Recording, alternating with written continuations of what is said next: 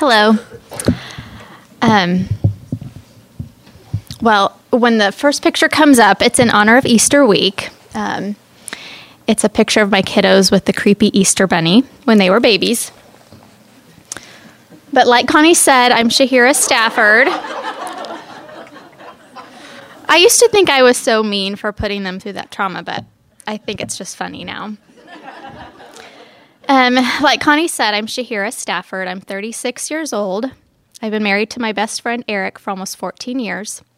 We have two children, Cole and Avery, who will be nine in July. My family started attending TBC when I was 12, and it's been my home church ever since. Let me start by confessing how scary it is to be up here. When Angela asked if I wanted to share my testimony at Expresso, I desperately wanted to find a reason to say no.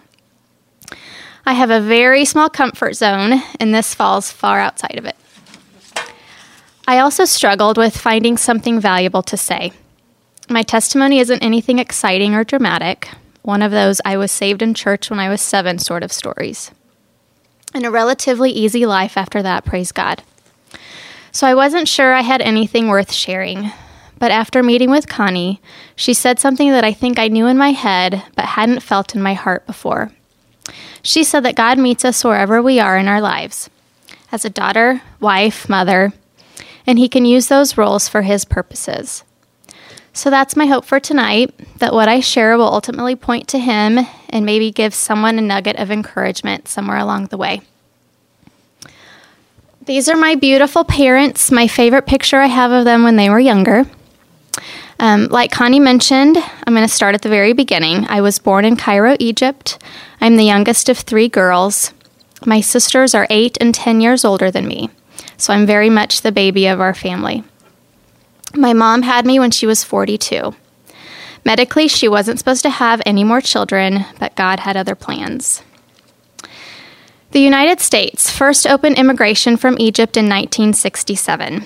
My parents applied and were accepted in 1968.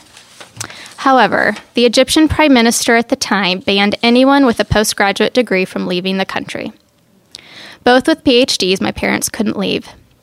It took 12 years and many reapplications later before their entry visa finally arrived in August of 1980, just days after I was born. They were given eight months to prepare, pack, and move their entire life to America, now with three young girls in tow. Their families initially didn't understand why they wanted to leave Egypt so badly. By the country's standards, my parents were highly educated, had good jobs, kids in private school, and my dad came from a pretty wealthy family. But they were also Christians in a very Muslim world. And my dad, especially, saw the writing on the wall and knew that there would be no easy future for his, for his daughters in the Middle East. I know this picture's hard to see, but this um, was taken in the airport when we first arrived in the States. My brother's, my mom's brother lived in Houston, Texas at the time, so that's where we first landed. It took several moves for different teaching jobs until my dad finally found stability and a decent paycheck to support his family in Topeka, Kansas, working as a research chemist for the state. I was three years old. My parents moving to America was my first introduction to God's goodness. From as early as I can remember, my parents shared stories of how the Lord watched over them, protected them, and orchestrated things for them during that very uncertain and scary time. Stories he brought stories of people he brought into their lives, sometimes just for a short time, to bless my family.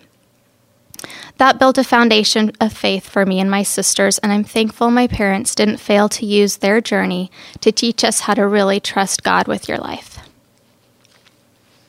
And this is when we, about the time we first moved to Topeka. Um, like I mentioned at the beginning, my life has been relatively easy, thanks to God. Growing up, we lived in a nice neighborhood, attended good schools, and were involved in plenty of activities. My parents did everything they could to make me and my sisters feel as normal and American as they could. I started ballet classes almost immediately, and it quickly became my thing. Growing up, I was at the studio several nights a week and got to perform in many full length ballets.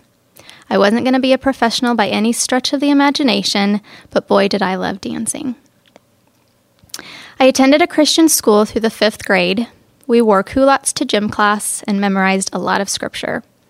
Your typical Christian school 25 years ago, I'd guess. As a kid, I remember praying and reading my Bible pretty regularly. Again, I had good examples in my parents. Their daily quiet time was a sure thing. Even now, I can clearly picture Dad praying in the front living room of our house every morning and Mom reading her Bible in their bed each night. I wish I could say I've copied their example as an adult, but unfortunately, my prayer and Bible reading time is one of my biggest struggles. When I got to high school, though, things started to look quite different. I was a cheerleader with lots of friends, and most were not believers. I remember having a strong feeling of not wanting to be different, not wanting to stand out in any way. I was going along to get along, and my life showed little resemblance to that of a supposed Christian. I still went to church with my family and at home did all the things, but on the weekends with my friends, I was something else partying and drinking. And that sort of double life pretty much continued through college. I surely didn't deserve God to watch over me as I made some really poor decisions, but I'm so grateful He did. My husband Eric and I both went to Washburn Rural. We didn't start dating until the summer after we graduated. I was already planning to go to KU and him K State, so we dated long distance all through college and got married after we graduated. We both got our first jobs in Topeka and attended TBC together from the start. A few years later, we joined a small group, which looking back was probably the best decisions we've ever made together as a couple. It was through that group that God began drawing us into a relationship with Him. Just a quick note about my husband's religious background. His family moved from Indi- Indianapolis to Topeka when he was in the fifth grade.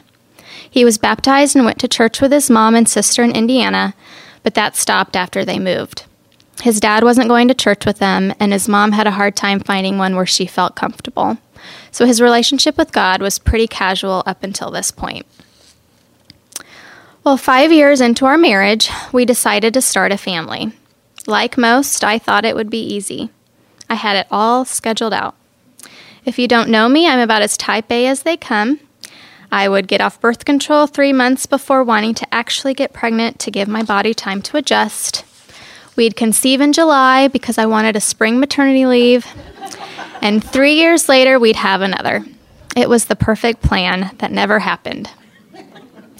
Because of a medical condition with me, it took us three years and four rounds of IUI to finally get pregnant. Three years of doctors, ultrasounds, and needles.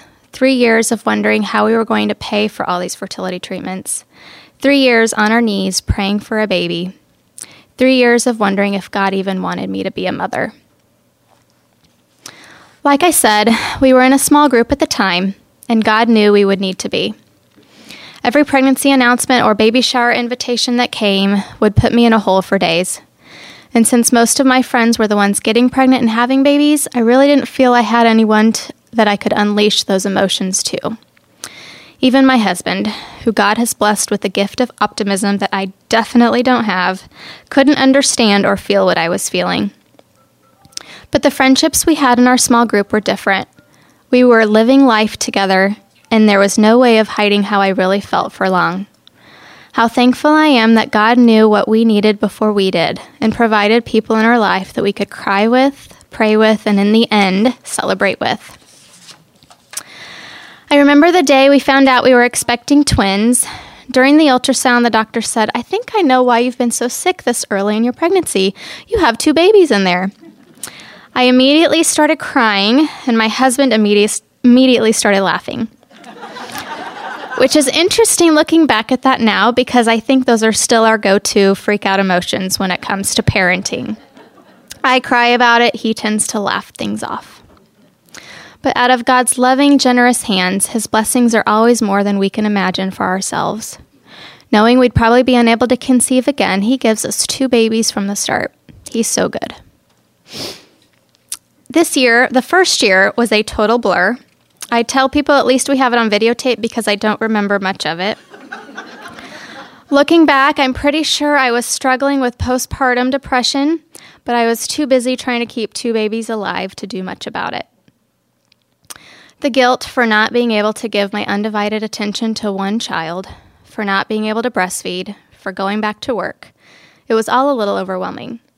But the pediatrician would say, sanity returns to the house when sleep does, and he was right. Now that my children are older and can do most things for themselves, oh, how I'd wish to go back to those early physically demanding days sometimes. Because this emotional parenting stuff is harder, and the guilt when I mess up is worse. And yes, I know they're only eight. But I know that I can rest in the fact that God loves these children more than I do, and that His grace covers my parenting shortcomings every time. And He's given us another small group of fellow parents that I feel so blessed to be able to do this crazy stage of life with. This is our small group in Mexico, minus one couple who couldn't make it and we missed terribly. To wrap it up, I'm not sure I have anything figured out enough to offer anyone advice. I'm still learning how to live this authentic Christian life thing each day as a wife, mother, and friend. But how thankful I am that God is so patient that He doesn't get tired of me, and He doesn't hold sin over my head, and that He's always there, ready to meet, you, meet me wherever I am. Thanks for listening.